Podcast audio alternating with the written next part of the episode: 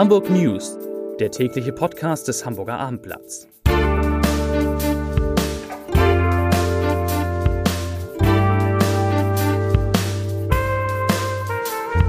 Herzlich willkommen zu einem Podcast, der es heute wirklich in sich hat. Mein Name ist Lars Heider und ich habe heute den Landesrabbiner Schlomo Bistritzki zu Gast, der im Hamburger Rathaus ganz übel angegriffen, bepöbelt und bespuckt worden ist. Wir werden gleich ausführlich darüber sprechen. Außerdem geht es um einen unerwarteten Rücktritt, um Probleme beim Ticketverkauf für die Elbphilharmonie und um eine heimliche Hochzeit. Zunächst aber wie immer drei Informationen, drei Nachrichten in aller Kürze. Heute um 21 Uhr beginnt die 56 Stunden dauernde Vollsperrung der A1. Betroffen ist der 11 Kilometer lange Abschnitt zwischen dem Dreieck Hamburg Süd und Hamburg Ost, also einfach da möglichst nicht hinfahren.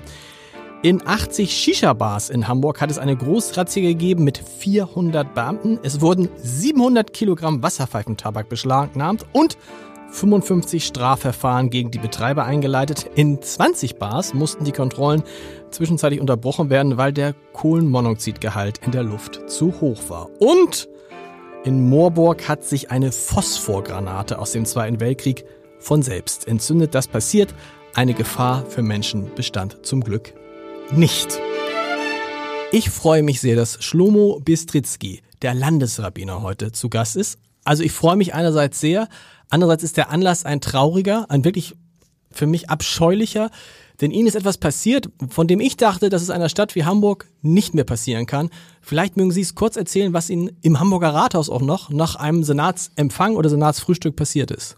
Ja, das war gestern nach dem äh, Senatsfrühstück anlässlich der Besuch von der ehemaligen Hamburger. Mhm. Da sind äh, Familien, also jüdische Familien oder Juden, die erste und zweite Generation, die in Hamburg geboren und nach einer sehr lange, angenehme, äh, spannende, koschere mhm. Frühstück im Hamburger Rathaus mit der Bürgermeister, äh, der ähm, Vorstandsmitglied der jüdischen Gemeinde und ich, wir haben dem Rathaus verlassen. Und wie sie auch schon gut sagte, dort beim Eingang kam uns entgegen jemand, die wir jetzt wissen, eine marokkanische Bürger, der mhm. äh, erstmal Shalom gesagt, ähm, und das ist auch passiert. Also es mhm. ist natürlich schön. Mhm. Aber sofort danach hat er noch was, die wir nicht wirklich verstanden, aber es klang schon, schon das Gegenteil von Shalom. Aggressiv oder ja? Ja, ja. also sowas kann ich jetzt nicht genau sagen, okay. welche Sprache oder was. Dann haben wir uns beide gedreht und gefragt, was haben Sie gesagt oder was wollen Sie? Und darauf hinein hat er ähm, Faust und verschiedene Körperbewegungen, also mit die Hände so gemacht. Ja. Ähm, und hat Feuerzeug genommen in der Hand und auch angemacht und so also gegenüber uns. Ja. Dann haben wir schon auch äh, Angst gehabt und ich habe ähm, schnell Reaktionen mit, mein, mit meinen Handyfotos gemacht von okay. ihm, also ein, zwei, drei, also ganz schnell. Dann hat er weiter, dann kam uns etwas nah, dann haben wir nicht wirklich verstanden, er hat seine Hemd hochgenommen und äh, begonnen etwas in sein Gürtel hat was im Hand, die wir dachten vielleicht mal ein Messer oder sowas. Weiß man ja aber nicht. Genau, okay. Dann haben wir erstmal, ich persönlich erstmal Angst gehabt ja. und bin ich schnell zu der Polizist, der steht vorne gegangen. Genau. Ich sag, ja, äh, hier gibt's was. Er ging rein. Wir sind aber schon weiter rausgegangen und dort erst gestanden, weil wir wussten nicht, wie es weitergeht. Und dann kommen die beide raus. Also erstmal geht der Täter und hinter ihm geht der Polizist. Und er fängt zu uns entgegenkommen ja. und fängt an zu spucken. Boah, widerlich. Und, und nicht nur einmal, also okay. stark, hart und, äh, und ist es so geworden, dass ich weglaufe und er läuft hinter mir und spuckt und hinter ihm der Polizist. Ist, okay.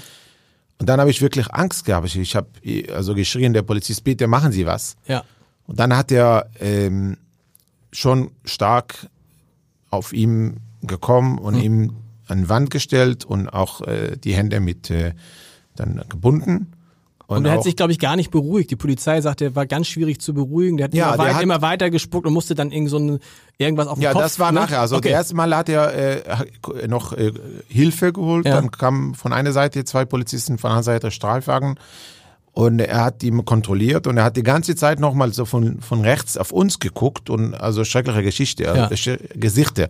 Ich zeige Ihnen auch gleich sein Foto, okay. dann ist unangenehm. Und ich, Ähm, dann hat er weiter und auch im Auto, also im Streifwagen hat weiter auch gespuckt und dann kam es, ich wusste nicht, dass es sowas gibt, dann auf seinen Kopf so eine, so eine Art Maske. Ja. Ähm, so wurde, also ich habe es auch gesehen von draußen. Und ähm, es war unangenehm. Also waren viele Leute da und ähm, da war ich auch schockiert erstmal, dass, also gerade dort und äh, man weiß nicht, wer ist der Mensch, was. Wie kam der, man fragt sich auch, wie kam der dahin? Warum war er gerade zu dem Zeitpunkt da und so? Also, da sind ja jetzt viele Fragen offen. Was Sie gesagt haben und was einen selber ja auch so irgendwie äh, total mitnimmt, ist so, dass das sowas in Hamburg passieren kann. Ja. Oder? Ja, also in Weil es Hamburg. ist, ist ihnen ja noch nie passiert. Sie sind ja jetzt so sehr, sehr lange in der Stadt und irgendwie, oder so, nicht, nichts Vergleichbares ist jemals passiert, oder? Also ich bin 16 Jahre hier, Ja. ähm, auch wenn hier und hier was Kleines passiert, also wenn jemand guckt oder äh, sagt was, das kann man alles noch dulden. Ja. Und aber das ist, das habe ich noch nicht erwartet. Und das, ähm, ich habe gesagt, Gott sei Dank ist das hier im Rathaus geworden und nicht jetzt irgendwo in eine ähm, U-Bahn-Station, Ja. wo keine sieht und äh, kein Polizei im Nah, die schnell handeln. Ja. Also weil ohne Polizei, dann kann ich jetzt nicht wissen, wie es das weiter. Es haben sie jetzt, es gibt ganz viele Reaktionen aus der Stadt, vom Bürgermeister. Alle Parteien, alle, die in Hamburg politisch was zu sagen haben, verurteilen das natürlich. Wir haben aber auch erfahren, Sie haben auch erfahren, dass der Täter nach zwei Stunden wieder entlassen worden ist. Was sagen Sie dazu? Also das alles jetzt heute so breit, überall, damit bin ich auch sehr unglücklich. Ja. Weil ich frage mich, warum? Was ist Ziel? Was, was erreichen wir durch diese ganze ähm, Bericht? Und wenn ich zwei Stunden später höre, dass so von LKA, dass er ist frei, weil so ist das Gesetz und so, äh, die haben keine anderen Möglichkeiten, dann frage ich mich, warum braucht Deutschland oder viele auch Bundesländer Beauftragter gegen Antisemitismus, wenn er nicht kümmert, dass der Strafverfahren bei solchen Fällen soll harter sein. Also nur Beauftragter, dass der Zahlen gibt und berichtet über solche Fälle. Also ich möchte nicht in die Presse und Öffentlichkeit als Opfer kommen. Das ist nicht mein Ziel. Ich möchte hier selbstverständlich sein. Ich möchte hier, Klar. so, das ist ganz normal. Also ich hätte mir gewünscht, dass heute alle Schlagzeilen werden berichten, was sind die Maßnahmen, die man ihm gemacht, also was ist die Strafe oder, oder dass man, obwohl es nicht erlaubt, aber irgendwie, was jetzt heute durch die zuständige äh, Justizbehörde, dass, dass man sagt, jetzt behalten wir noch mehrere Stunden. Das, man weiß immer noch nicht, was hat im Rathaus getan und ist frei. Also es sind viele Fragen und ich hätte mir gewünscht, dass heute werden alle mit dieser Frage beschäftigen und nicht einfach mal berichten, es war wieder ein Tat. Wir, genau, wir, wir beschäftigen uns natürlich auch mit der Frage. Wir stellen die Frage natürlich auch. Trotzdem ist natürlich, wenn sowas in Hamburg passiert, das ist halt einfach was Ungewöhnliches. Zum Glück was ungewöhnlich und ich hoffe sehr, dass irgendwie das nicht passiert. Es tut mir einfach, ich kann nur als Hamburger sagen, es tut mir leid, dass es äh, Ihnen passiert ist. Ich bin Ihnen trotzdem dankbar, dass Sie hier waren und das einmal so geschildert haben. Vielen Dank. Nach dem Besuch des Landesrabbiners habe ich jetzt noch vier liebe Kolleginnen und Kollegen zu Gast. Martin Kopp aus der Wirtschaftsredaktion mit einem unerwarteten Rücktritt. Martin, wer ist zurückgetreten? Die Hauptgeschäftsführerin der Handelskammer Christi Degen gibt vorzeitig ihr Amt auf. Eigentlich würde ihr Vertrag noch bis zum Jahres äh, oder bis zum Ende 2020 laufen. Ich glaube bis Ende November, genau genommen. Und ähm, sie geht jetzt zum 31. Juli dieses Jahres. Darauf haben sie sich, hat sie sich mit dem Präsidium verständigt, dass das zum Schluss so schnell ging. Weil wir haben ja neulich noch, du hast neulich noch mit ihr gesprochen und da hat sie gesagt, sie denkt nicht an Rücktritt. Ja, ja, eben. Also wenn man der Frau irgendetwas ins Zeugnis schreiben muss, dann, dass sie wirklich Nehmerqualitäten hat. Also wir hatten Anfang Juni, also Anfang dieses Monats äh, hatten wir ein Interview mit ihr. Und da hat sie gesagt, sie tritt nicht zurück. Äh, Sie hat noch große Pläne geschmiedet, was sie alles vorhat. Zu äh, zu dem Zeitpunkt schwebte bereits ein Misstrauensantrag ge- über, über ihr. Also die, die Frau, dass das jetzt dann zum Schluss so schnell ging, hat wohl auch damit zu tun, dass man sich im Präsidium einig war, die, äh, die, die, der Beschluss soll einstimmig gefallen sein. Es ist so ein bisschen, hat man das Gefühl, der Abgesang auf all das, was mit den Kammerrebellen begann. Es ist Anfang nächsten Jahres richtig die neue äh, Plenumswahl, die neue Handelskammerwahl. Wird man bis dahin überhaupt eine neue Geschäftsführerin einstellen und einen neuen Geschäftsführer? Also, was man jetzt zunächst macht, man nimmt jemanden übergangsweise Okay. und zwar Armin Grams, äh, der ist äh, im Bereich Bildung äh, der Chef in der Handelskammer. äh, Bildung und Ausbildung und äh, der äh, übernimmt jetzt kommissarisch quasi, äh, äh, leitet er die Geschäfte weiter. Das ist auch wichtig, damit die Handelskammer handlungsfähig bleibt. Lieber Martin, vielen, ja, und? Ja, und dann, wenn dann äh, Die Wahl- im nächsten Jahr neu gewählt wird, dann wird man sehen, Genau. wer dann neuer Hauptgeschäftsführer wird. Wahnsinn. Und wer neuer Präses wird, ist, die Handelskammer erfindet sich einmal komplett neu. Ein Wahnsinn. Holger Truhe, stellvertretender Leiter unserer Kulturredaktion. Gestern war der große neue Ticketverkauf für die Elbphilharmonie und ups, es ist irgendwie einiges nicht so gelaufen, wie es hätte laufen sollen. Das stimmt. Erstmal ging es sehr gut los mit dem stationären Verkauf an verschiedenen Konzertkassen, ja auch bei uns beim Abendblatt. Der Andrang war nicht mehr so groß wie in den vergangenen Jahren. Man kam relativ schnell dran, außer man stellte sich direkt bei der Elbphilharmonie an, wo es dann schon mal ein paar Stunden dauern konnte. Aber um 18 Uhr wurde der Online-Verkauf freigeschaltet und da gab es massive Probleme bis Mitternacht. Okay. Warum? Weiß man, warum es Probleme gibt? Man kam, bekam keine Tickets?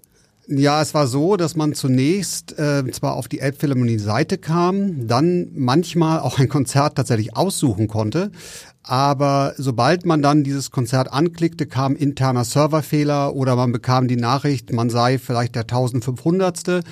In der Warteschlange, irgendwann war man dann dran. Das dauerte gar nicht unbedingt so lange. Aber in dem Moment, in dem man dann seine Karte in den Warenkorb tat, war plötzlich wieder alles runter, das System brach zusammen. Der Grund dafür sind offensichtlich Probleme mit der Software. Ähm, die Elbphilharmonie hat inzwischen auf unsere Anfrage geantwortet, es habe Probleme mit der externen Ticketing-Software gegeben. Okay. Man muss natürlich am Ende sagen, man fragt sich, wie kann das immer wieder passieren? Es ist nicht das erste Mal, dass der Online-Verkauf da in die Grütze geht. Und die Leute sind natürlich ganz schön auf Zinne. Man hat es in der Nacht auch auf Facebook und anderen sozialen Plattformen gesehen. Die Leute sind wirklich genervt, frustriert und fragen sich, wie kann das bei einem solchen großen Konzerthaus, das sonst so professionell gemanagt wird, passieren? Vielen Dank. Wenn man ganz auf Nummer sicher gehen will, die Abendblatt-Geschäftsstelle am großen Borstar in der Nähe des Rathauses hat immer, fast immer, Karten für die Elbphilharmonie, oder? In der Tat. Man der kann Tat. jetzt einfach hingehen und wird noch Karten bekommen. Das ist ja auch so etwas, viele glauben, es gibt gar keine Karten, man kommt nie ran. Ich würde vorschlagen, einfach mal in die Konzertkasse gehen, man wird überrascht sein. Sehr gut. Vielen Dank. Hanna-Lotte Mikuteit aus der Wirtschaftsredaktion ist im Podcaststudio. Normalerweise hast du mit sehr, sehr harten, sehr nachrichtlichen Themen zu tun. Diesmal Es ist was richtig Schönes. was richtig Schönes. Es hat nämlich jemand geheiratet. Und zwar heimlich. Und wir haben immerhin exklusiv morgen im Hamburger Abendblatt die Fotos von dieser Hochzeit. Wer hat denn geheiratet?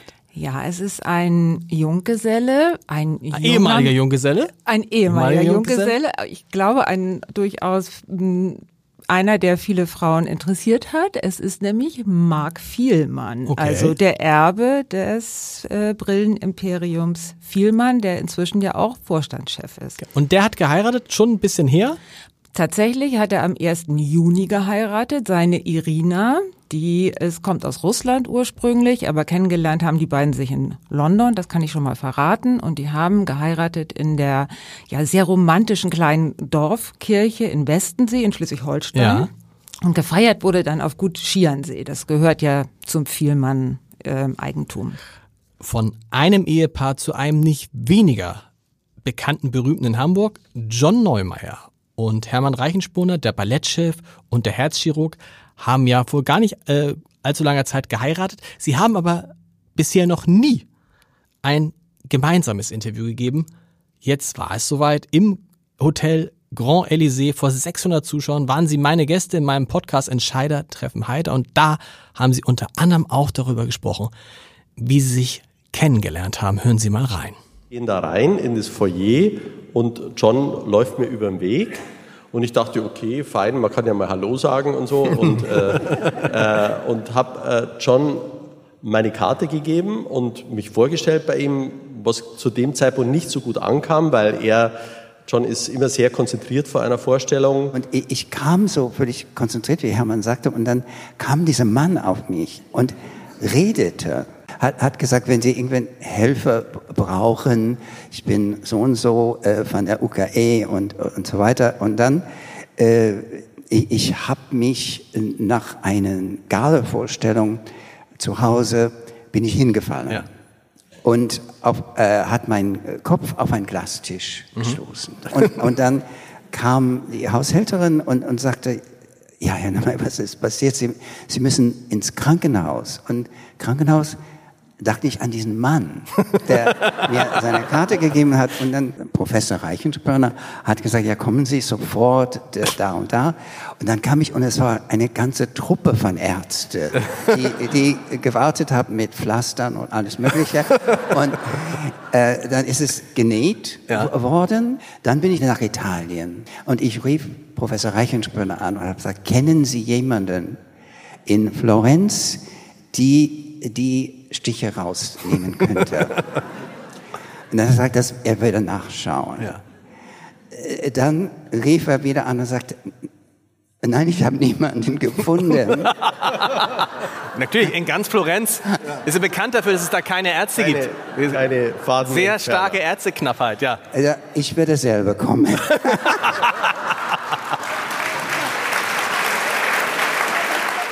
Wenn Sie den ganzen Podcast hören wollen, www.abendblatt.de slash Entscheider und da können Sie den gesamten Podcast hören.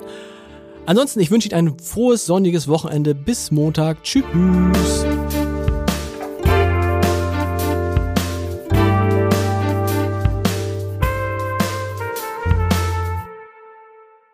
Weitere Podcasts vom Hamburger Abendblatt finden Sie auf abendblatt.de slash podcast.